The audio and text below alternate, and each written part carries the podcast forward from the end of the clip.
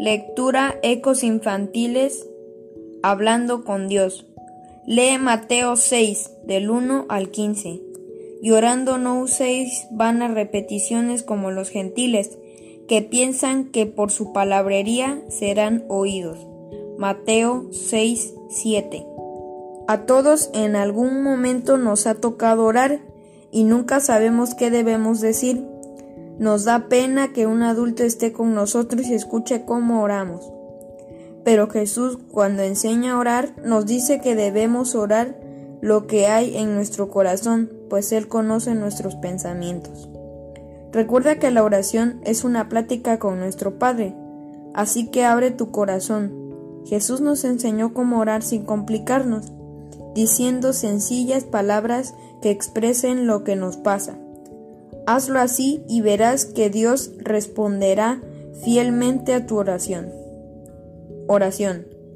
Padre, gracias porque tú me conoces, mi corazón, y puedo acercarme a ti cada día.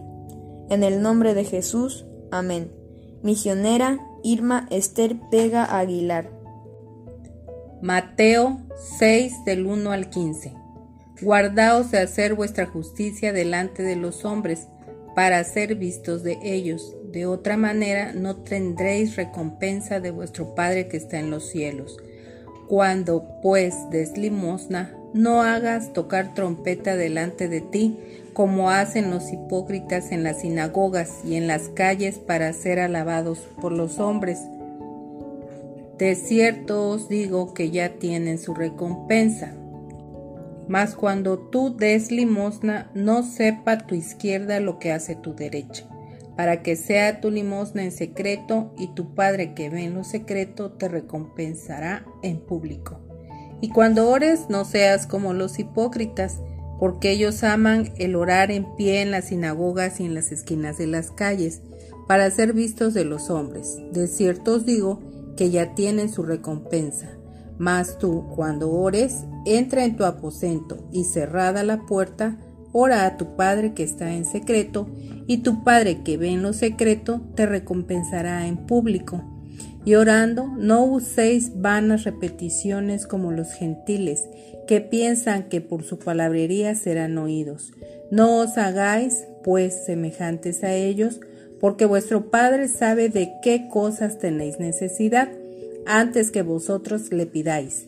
Vosotros pues oraréis así. Padre nuestro que estás en los cielos, santificado sea tu nombre. Venga tu reino, hágase tu voluntad como en el cielo, así también en la tierra. El pan nuestro de cada día, dánoslo hoy, y perdónanos nuestras deudas, como también nosotros perdonamos a nuestros deudores. Y no nos metas en tentación, mas líbranos del mal porque tuyo es el reino y el poder y la gloria por todos los siglos. Amén. Porque si perdonáis a los hombres sus ofensas, os perdonará también a vosotros vuestro Padre Celestial. Mas si no perdonáis a los hombres sus ofensas, tampoco vuestro Padre os perdonará vuestras ofensas. Amén. Reflexión. Dios nos muestra que en su palabra podemos encontrar la solución a nuestras necesidades, pues Él es nuestro ejemplo. También para orar nos dice cómo hacerlo, ya que es el vínculo perfecto entre Él y nosotros.